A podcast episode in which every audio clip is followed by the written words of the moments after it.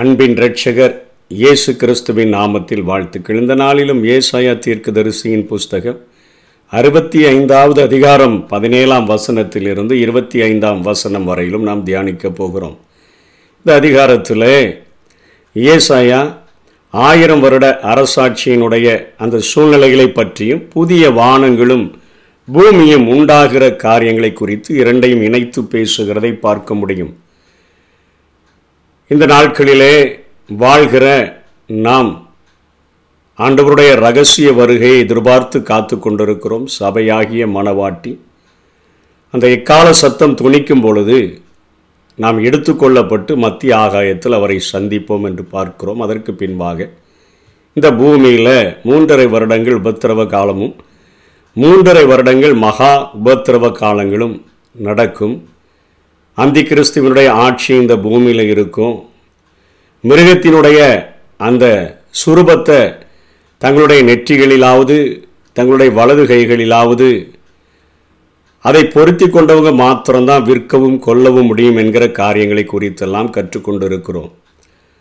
அந்த ஏழு வருட முடிவிலே இயேசு கிறிஸ்து தன்னுடைய ரெண்டாம் வருகையில் வெளிப்பட்டு அர்மகதான் யுத்தத்தின் மூலமாக சாத்தான அவரை ஒரு தூதனை கொண்டு பாதாளத்தில் தள்ளி மிருகத்தையும் கள்ள தீர்க்கதரிசியையும் நரகத்தில் தள்ளிவிட்டு இந்த பூமியில் அவர் ஆயிரம் வருட அரசாட்சியை அவர் தொடங்குவார் என்று சொல்லி பார்த்தோம். அந்த ஆயிரம் வருட அரசாட்சியின் போது குழந்தைகள் பிறக்கும். அங்கே ஆயுசு கூடுமே ஒழிய ஆனால் மரணம் இல்லாமல் இருப்பதில்லை. அதை இங்கே இருபதாம் வசனத்திலிருந்து ஏசாயா சொல்லுகிறார். அங்கே இனி அற்ப ஆயுசுள்ள பாலகனும் தன் நாட்கள் பூரணமாகாத கிழவனும் உண்டாயிறார்கள். நூறு வயது சென்று மறிக்கிறவனும் வாலிபன் என்று எண்ணப்படுவான். நூறு வயதுள்ளவனாகிய பாவியோ சபிக்கப்படுவான். வீடுகளை கட்டி அவைகளில் குடியிருப்பார்கள். திராட்சை தோட்டங்களை நாட்டி அவைகளின் கனியை புசிப்பார்கள். அவர்கள் கட்டுகிறதும் வேறொருவன் குடியிருக்கிறதும் அவர்கள் நாட்டுகிறதும் வேறொருவன் கனி புசிக்கிறதுமாய் இருப்பதில்லை. ஏனெனில் விருட்சத்தின் நாட்களைப் போல என் ஜனத்தின் நாட்கள் இருக்கும். நான் தெரிந்து கொண்டவர்களின் தங்கள் கைகளின் கிரியைகளை நெடுநாளாய் அனுபவிப்பார்கள். அங்கே நீதியை நியாயமுள்ள ஆட்சி ஆண்டவர் எருசலேமை மையமாக கொண்டு இந்த முழு உலகத்தையும் அவர் ஆட்சி செய்வார். ஓனாயும் ஆட்டுக்குட்டியும் ஒருமித்து மேயும். சிங்கம் மாட்டை போல வைக்கோல் தின்னும். புழுதி சர்ப்பத்துக்கு இரையாகும். என் பரிசுத்த பர்வதமெங்கும் அவைகள் தீங்கு செய்வதும் இல்லை, கேடு உண்டாக்குவதும் இல்லை என்று கர்த்தர் சொல்லுகிறார் என்று சொல்லி இங்கே ஆயிரம் வருட அரசாட்சியை குறித்து பேசுகிறார். அங்கே மரணம் உண்டு. ஆனால் சிருஷ்டிகராகிய ஆண்டவர் உண்டாக்கின சிருஷ்டியாகிய சிங்கத்தை மாட்டை போல வைக்கோலை தின்ன பண்ணுகிறதற்கு, ஓனாய் ஆட்டுக்குட்டியோடு கூட படுத்து கொள்கிறதற்கு எல்லா காரியங்களையும் ஆண்டவர் உண்டு பண்ணுவார். மக்கள் செழிப்பாக வாழ்வார்கள். அவங்க விளைச்சலை அவங்க சாப்பிடுவாங்க என்கிற காரியத்தை குறித்து இங்கே ஆயிரம் வருட அரசாட்சியை ஏசாயா எழுதுகிறார். ஆனால் பதினேழாம் வசனத்தில் இதோ நான் புதிய வானத்தையும் புதிய பூமியையும் சிருஷ்டிக்கிறேன். முந்தினவைகள் இனி நினைக்கப்படுவதும் இல்லை, மனதிலே தோன்றுவதும் இல்லை. நான் சிருஷ்டிக்கிறதினாலே நீங்கள் என்றென்றைக்கு மகிழ்ந்து களி கூர்ந்திருங்கள். இதோ எருசலேமை களி கூர்தலாகவும் அதன் ஜனத்தை மகிழ்ச்சியாகவும் சிருஷ்டிக்கிறேன். நான் எருசலேமின் மேல் களி கூர்ந்து என் ஜனத்தின் மேல் மகிழ்ச்சியாயிருப்பேன். அழுகையின் சத்தமும் கூக்குரலின் சத்தமும் அதில் இனி கேட்கப்படுவதுமில்லை என்று சொல்லி புதிய வானம் புதிய பூமியை குறித்து இங்கே ஆண்டவர் பேசுகிறதை நாம் பார்க்கிறோம். இந்த பூமியானது இந்த வேதத்தில் ஆதியாகமும் ஒன்றாம் அதிகாரம் ஒன்றாம் வசனத்தில் முதல் முதலாக உண்டாக்கப்பட்டது எழுதப்பட்டிருக்கிறது. ஆதியிலே தேவன் வானத்தையும் பூமியையும் அவர் சிருஷ்டித்தார். அந்த பூமியானது அவை சிருஷ்டிக்கப்பட்ட பின்பாக ஆதி ஆதாமும் ஏவாளும் பாவம் செய்த பொழுது அது ஒரு சபிக்கப்பட்ட பூமியாக ஆதியாகமும் மூன்றாம் அதிகாரம் பதினேழாம் வசனத்தின் பின்பகுதியில் ஜலப்பிரளயத்துக்கு முன்பாக பூமி உன்னிமித்தம் சபிக்கப்பட்டிருக்கும். அது உனக்கு முள்ளும் குறுக்கும் முளைப்பிக்கும் வெளியின் பயிர் வகைகளை புசிப்பா என்று சொல்லி ஒரு சபிக்கப்பட்ட ஒரு பூமியாக அது மாற்றப்பட்டதை பார்க்கிறோம். பூமியில் அநேக நிலைகளில் மாற்றங்கள் ஏற்பட்டதை நம்ம ஆங்காங்கே வேதத்திலே கற்றுக்கொள்ள முடியும். அதே போல ஜலப்பிரளயத்துக்கு பின்பாக ஆதியாகமம் ஏழாம் அதிகாரம் பத்தாம் வசனத்தில், ஏழு நாள் சென்ற பின்பு பூமியின் மேல் ஜலப்பிரளயம் உண்டாகி எல்லா காரியங்களும் அழிக்கப்பட்ட பின்பு ஒன்பதாம் அதிகாரத்தில் ஒன்றிலிருந்து பதினேழு வரையிலும் ஆண்டவர் அந்த பூமியினுடைய நிலைகள் முழுவதும் கழுவப்பட்ட பின்பு, நீங்கள் பழுகி பெருகி பூமியை நிரப்புங்கள், என் உடன்படிக்கையை ஏற்படுத்துகிறேன் என்று சொல்லி அங்கே நோவாவோடும் அவனுடைய சந்ததியோடும் கூட ஆண்டவர் பேசி, என் வில்லை மேகத்தில் வைத்தேன், அது எனக்கும் பூமிக்கும் உண்டான உடன்படிக்கைக்கு அடையாளமாக இருக்குது, ஏனுமே நான் தண்ணீரினால இந்த பூமி முழுவதையும் நான் அழிக்க மாட்டேன், அப்படி ஜலப்பிரவாலயம் பெருகும் பொழுது நான் வானத்தில் என் வில்லை பார்க்கும் பொழுது இந்த உடன்படிக்கையை நினைவு கூறுவேன் என்று சொல்லி அங்கே திரும்பவும் இந்த பூமியிலே மக்களை வாழும்படியாக அவர் அனுமதித்த அந்த பூமியில் தான் நாம் வாழ்ந்து கொண்டிருக்கிறோம். ரோமர் எட்டாம் அதிகாரம் பத்தொன்பதாம் வசனத்திலிருந்து இருபத்தி ரெண்டாம் வசனம் வரையிலும் அங்கே பவுலும் சொல்லுகிறார், மேலும் தேவனுடைய புத்திரர் வெளிப்படுவதற்கு சிருஷ்டியானது மிகுந்த ஆவலோடே காத்து கொண்டிருக்கிறது, ஏன்னா அது மாயைக்கு கீழ்பட்டு இருக்கிறது. ஆகையால் நமக்கு தெரிந்திருக்கிறபடி இதுவரைக்கும் சர்வ சிருஷ்டியும் ஏகமாய் தவித்து அது பிரசவ வேதனை பட்டு கொண்டிருக்கிறது என்று சொல்லி, இன்றைக்கு தற்காலத்தில் நம்ம வாழ்கிற இந்த பூமியினுடைய நிலைமையை அந்த ஜல பிரளயத்துக்கு பின்பாக உண்டாக்கப்பட்ட பூமியில் நாம் மாற்றப்பட்ட பூமியில் நாம் வாழ்ந்து கொண்டிருக்கிறோம். இந்த உபத்திரவ காலத்தில் இந்த பூமியினுடைய நிலை என்னவா இருக்குன்னு ஏசாயா இருபத்தி நாலாம் அதிகாரத்தில் அவர் தெளிவாக சொல்லுகிறார். பத்தாம் வசனத்தில், இதோ கர்த்தர் தேசத்தை வெறுமையும் பாழுமாக்கி அதை கவிழ்த்து அதன் குடிகளை சிதறடிப்பார் என்று சொல்லுகிறார். அந்த குடிகள் எல்லாம் சிதறடிக்கப்படும் பொழுது மூன்றாம் வசனத்தில், தேசம் முழுவதும் கொள்ளையாகி முற்றிலும் வெறுமையாகும், இது கர்த்தர் சொன்ன வார்த்தை. நாலாம் வசனத்தில், தேசம் புலம்பி வாடும், பூமி சத்துவமற்று உலர்ந்து போகும். ஏன்னா முழுவதும் சாத்ருவினுடைய ஆட்சி, அந்தி கிறிஸ்துவனுடைய ஆட்சி, கள்ள தீர்க்கதரிசியினுடைய ஆட்சி. அப்படிப்பட்ட நாட்களில் அந்த ஏழு வருட உபத்திரவ காலத்தில் சபை எடுத்துக்கொள்ளப்பட்ட பின்பு இந்த பூமியில் நடக்கிற ஆட்சியில் பூமியானது சத்துவமற்று உலர்ந்து போகும் என்று சொல்லி எழுதிறப்ப எழுதப்பட்டிருக்கிறது. இருபதாம் வசனத்தில், வெறித்தவனை போல தேசம் தள்ளாடி ஒரு குடியலை குடிலை போல பெயர்த்து அது எழுந்திராதபடி போடப்படுது, அதனுடைய பாதகம் அதன் மேல் பாரமாக இருக்கிறபடியினால் அது விழுந்து போகும், இனி எழுந்திராது என்று சொல்லி அங்கே அதை குறித்து சொல்லுகிறார் ஏசாயா இருபத்தி நாலாம் அதிகாரத்தில். வெளிப்படுத்தல் ஆறாம் அதிகாரம் ஆறாம் அதிகாரத்திலிருந்து பத்தொன்பதாம் அதிகாரம் வரையிலும் இவைகள் ஆங்காங்கே முழுமையாக அந்த உபத்திரவ காலத்தில் நடக்கக்கூடிய காரியங்கள் எழுதப்பட்டிருக்கின்றன.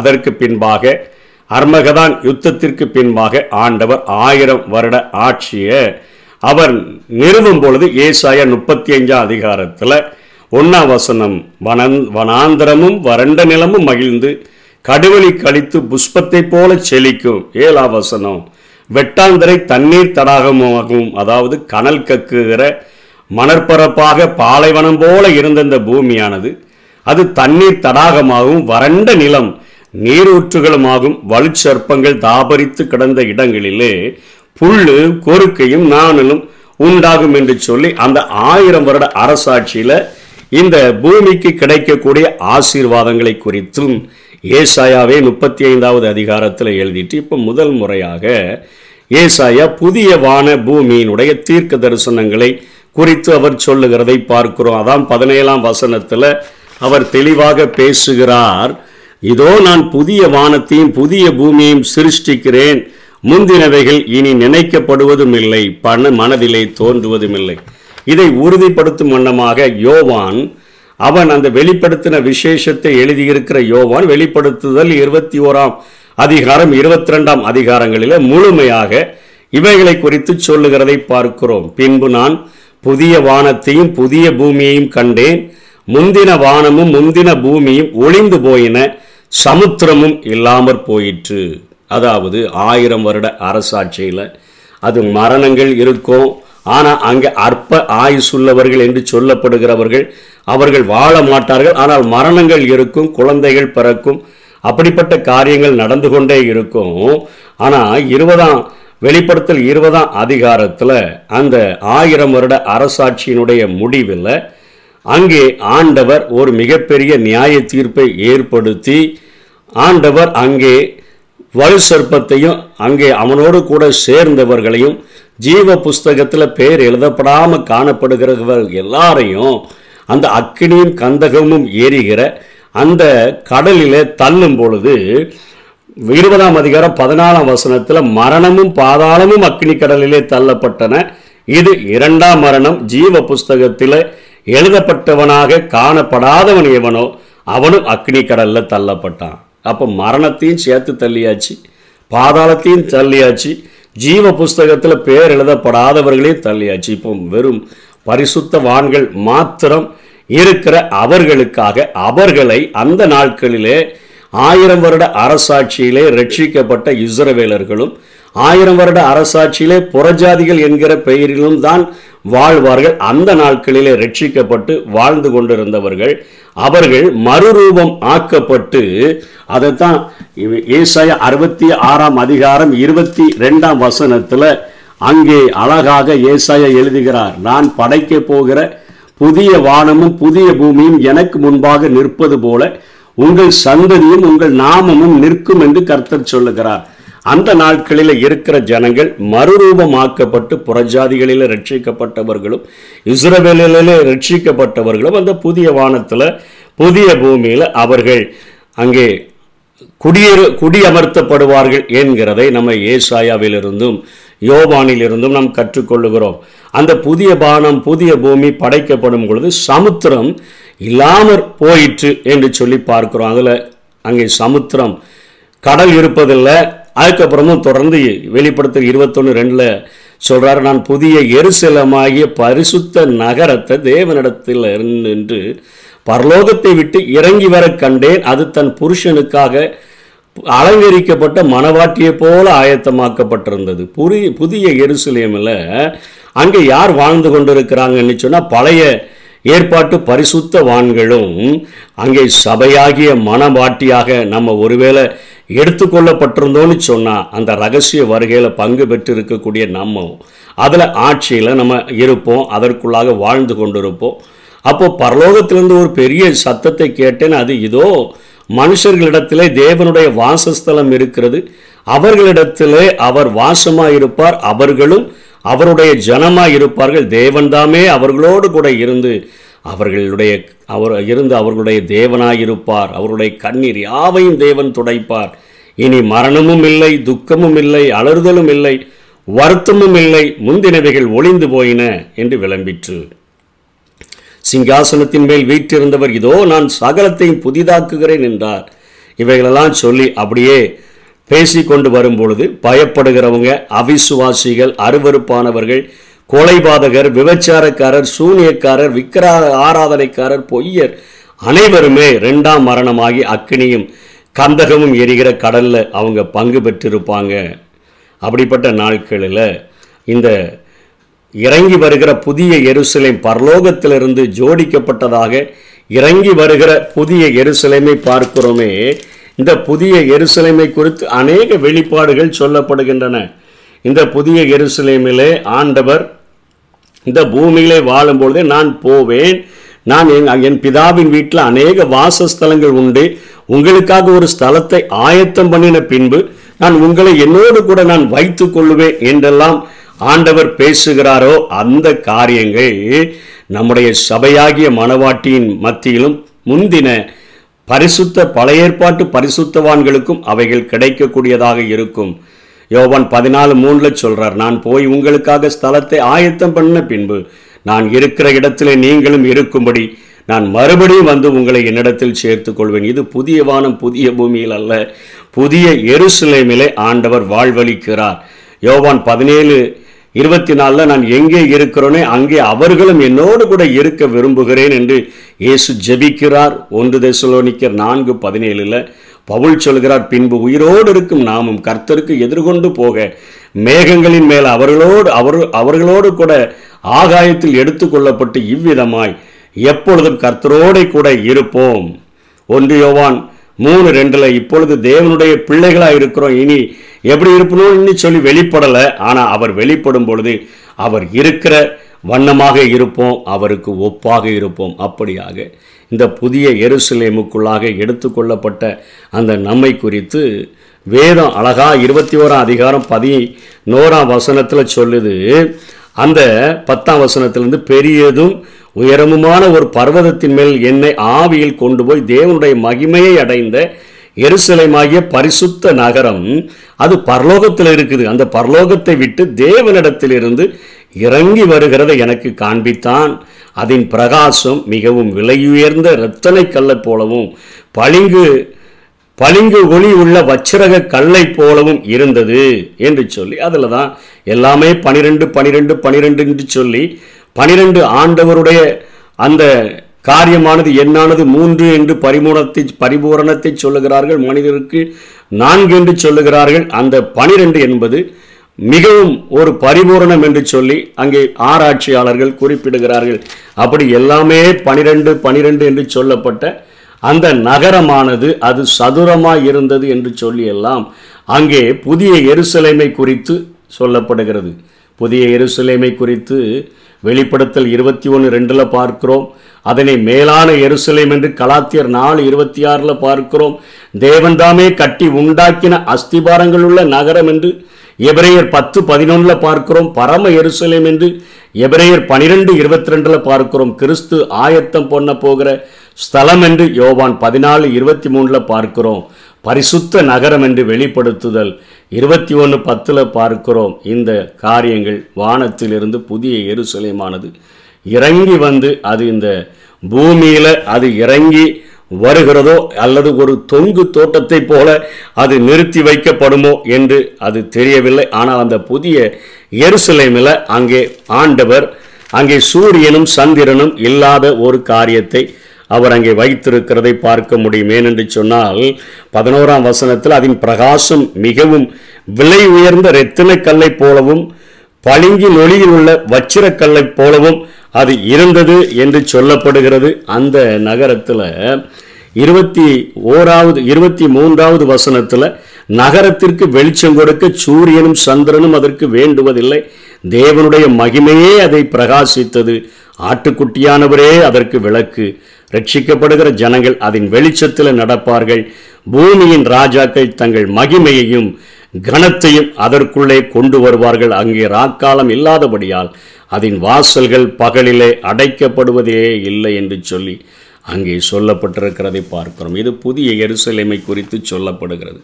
புதிய வானம் புதிய பூமியிலே ஆயிரம் வருட அரசாட்சியிலே ரட்சிக்கப்பட்ட இஸ்ரவேலர்களும் ரட்சிக்கப்பட்ட புறஜாதிகளும் மறுரூபமாக்கப்பட்டு அதிலே அவர்கள் வாழுவார்கள். அங்கே சமுத்திரம் கிடையாது. தேவனுடைய வாசஸ்தலம் பரிய பரலோகத்திலிருந்து அது அலங்கரிக்கப்பட்ட ஒரு மணவாட்டியைப் போல புதிய எருசலேமானது இந்த பூமியிலே இறங்கி வரும். அதிலே பழைய ஏற்பாட்டு பரிசுத்த வான்களும் எடுத்துக்கொள்ளப்பட்ட சபையாகிய மணவாட்டியும் அங்கே வாழுவார்கள் என்கிற காரியத்தை தான் நாம் பார்க்கிறோம். இந்த புதிய வானம் புதிய பூமியினுடைய சூழ்நிலைகள் எப்படி இருக்கும் அப்படின்னு வேதத்திலிருந்து பார்த்தோன்னு சொன்னால், வெளிப்படுத்தல் இருபது பதினாலில் சொல்லப்பட்டபடி புதிய அந்த பூமியில் சாத்தான் இருக்க மாட்டான். அதனால் அவன் நரகத்தில் போடப்பட்டபடியினால் அங்கே தொந்தரவு இருக்காது. புதிய எருசலேமுக்கு சூரிய சந்திரன் இருக்காது. புதிய புதிய எருசலேமுக்கு சூரிய சந்திரன் இருக்காது. புதிய எருசலேம் புதிய பூமிக்கு ஒளி கொடுக்கும். ஏன்னா வெளிப்படுத்தல் இருபத்தொன்று பதினொன்று வெளிப்படுத்தல் இருபத்தொன்று இருபத்தி மூணு இருபத்தி நாலின் படி பார்க்கும் பொழுது இந்த புதிய எருசலேமிலிருந்து வெளிச்சமானது இந்த புதிய பூமிக்கு உண்டாக்கப்படும் என்று சொல்லி நாம் அறிந்து கொள்ள முடிகிறது. ஏதேனை விட உன்னதமான அனுபவமாக இருக்கும். சாப முட்கள் அந்த புதிய பூமியில் இருக்காது. நோய் இருக்காது. மரணம் இருக்காது. அந்த புதிய பூமியில் வாழும் மக்கள் அங்கே அதற்கு முன்பே கடைசி சத்துருவாகிய அந்த மரணமானது பரிகரிக்கப்படும். கடைசி சத்துரு மரணம் என்று சொல்லுகிறோமே, ஒன்று கொரிந்தியர் பதினைந்து இருபத்தாறு அதன்படி அங்கே அவைகள் எல்லாமே அங்கே நரகத்தில் தள்ளப்பட்டுவிடும். ஆயிரம் ஆண்டு இறுதியில் ரட்சிக்கப்பட்ட பிற மத மதத்தர்கள் இஸ்ரவேலர்கள் மறுரூப அனுபவத்துடன் இந்த பூமியில் அவர்கள் வாழ்வார்கள். கிறிஸ்து அவருடைய சபையாகிய மணவாட்டி பிதாவானவர் எல்லா அந்த காரியங்கள் எல்லாரும் அந்த ஆட்சியில் பங்கு பெறுவார்கள். கிறிஸ்துவும் அவருடைய சபையாகிய மணவாட்டியும் தங்கள் ஆளுகையை அந்த புதிய வானம் புதிய பூமியிலே செலுத்துவார்கள். பிதாவானவர் தம்முடைய எல்லா ஆளுகையும் தன்னுடைய கரங்களுக்கு கீழாக அவர் கொண்டு வருவார். ஆவியானவர் அனைத்து மக்களின் மக்களிலும் தமது பிரசனத்தை நிறைத்திருப்பார். யோவேல் ரெண்டு இருபத்தி எட்டில் சொன்னபடி இப்படியாக ஆயிரம் வருட அரசாட்சியையும் அதற்கு பின்பாக அந்த கோகு மாகேகு யுத்தத்திற்கு பின்பாக நியாய தீர்ப்பு, வெள்ளை சிங்காசன நியாய தீர்ப்புக்கு பின்பாக இந்த புதிய வானம் புதிய பூமி சிருஷ்டிக்கப்படும் என்று சொல்லி இந்த ஏசாயா தன்னுடைய அறுபத்தாறு புத்தகங்களிலே முழு வேதத்திலேயும் காணப்படுகிற அத்தனை கருத்துக்களையும் தீர்க்க தரிசனங்களாக பார்த்து அவர் எழுதியிருக்கிறபடினாலே இந்த ஏசாயா தீர்க்கதரிசியினுடைய புத்தகம் ஒரு குட்டி வேதாகமம் என்றே அழைக்கப்படுகிறதை நாம் பார்க்கிறோம். ஆகவே இவைகளையெல்லாம் நாம் கற்றுக்கொள்கிறதற்கு காரணம் என்ன, நிறைய காரியம் தெரிஞ்சுக்கிட்டோமோ என்பதற்காக அல்ல. நம்ம இந்த காரியங்களை கேட்கும் பொழுது, என வேதத்தில் வெளிப்படுத்தல் இருபத்தி ரெண்டு பதினொன்றில் சொல்லுகிறது, அநியாயம் செய்கிறவன் இன்னும் அநியாயம் செய்யட்டும், அசுத்தமாய் இருக்கிறவன் இன்னும் அசுத்தமாய் இருக்கட்டும், நீதி உள்ளவன் இன்னும் நீதி செய்யட்டும், பரிசுத்தம் உள்ளவன் இன்னும் பரிசுத்தம் ஆகட்டும், இதோ சீக்கிரமாய் வருகிறேன், அவனவனுடைய கிரியைகளின்படி அவனவனுக்கு நான் அளிக்கும் பலன் என்னோடு கூட வருகிறது, இதோ சீக்கிரமாய் வருகிறேன். இந்த புஸ்தகத்தில் உள்ள தீர்க்க தரிசன வசனங்களை கை கொள்ளுகிறவன் பாக்கியவான் என்று எழுது பாக்கியவான் என்றார். இதை கை கொண்டு அவருக்கு பிரியமுள்ளவர்களாக, நீதி செய்கிற நம்ம இன்னும் நீதி செய்கிறவர்களாக, பரிசுத்தம் உள்ளவர்கள் இன்னும் நம்ம பரிசுத்தமாகிறவர்களாக, இதோ சீக்கிரமாக வருகிறேன், அவனவனுடைய கிரியைகளின்படி அவனவனுக்கு நான் அளிக்கும் பலன் என்னோடு வருகிறது என்று சொல்லுகிறாரே, அந்த பலனை பெற்றுக்கொள்கிறவர்களாக இந்த பூமியில் நம்முடைய வாழ்க்கையை ஆண்டவருக்கு பிரியமுள்ள வாழ்க்கையாக மாற்றிக்கொள்வோம். ஆண்டவருடைய ஆசீர்வாதங்களை பெற்றுக்கொள்வோம். கர்த்தர் தாமே நம்மை ஆசீர்வதிப்பாராக. ஆமே. பரம எருசலேமே, பரலோகம் விட்டிறங்குதே, அலங்கார மனவாட்டியாய் அழகாக ஜொலித்திடுதே. பரம எருசலேமே, பரலோகம் விட்டிறங்குதே, அலங்கார மனவாட்டியாய் அழகாக ஜொலித்திடுதே.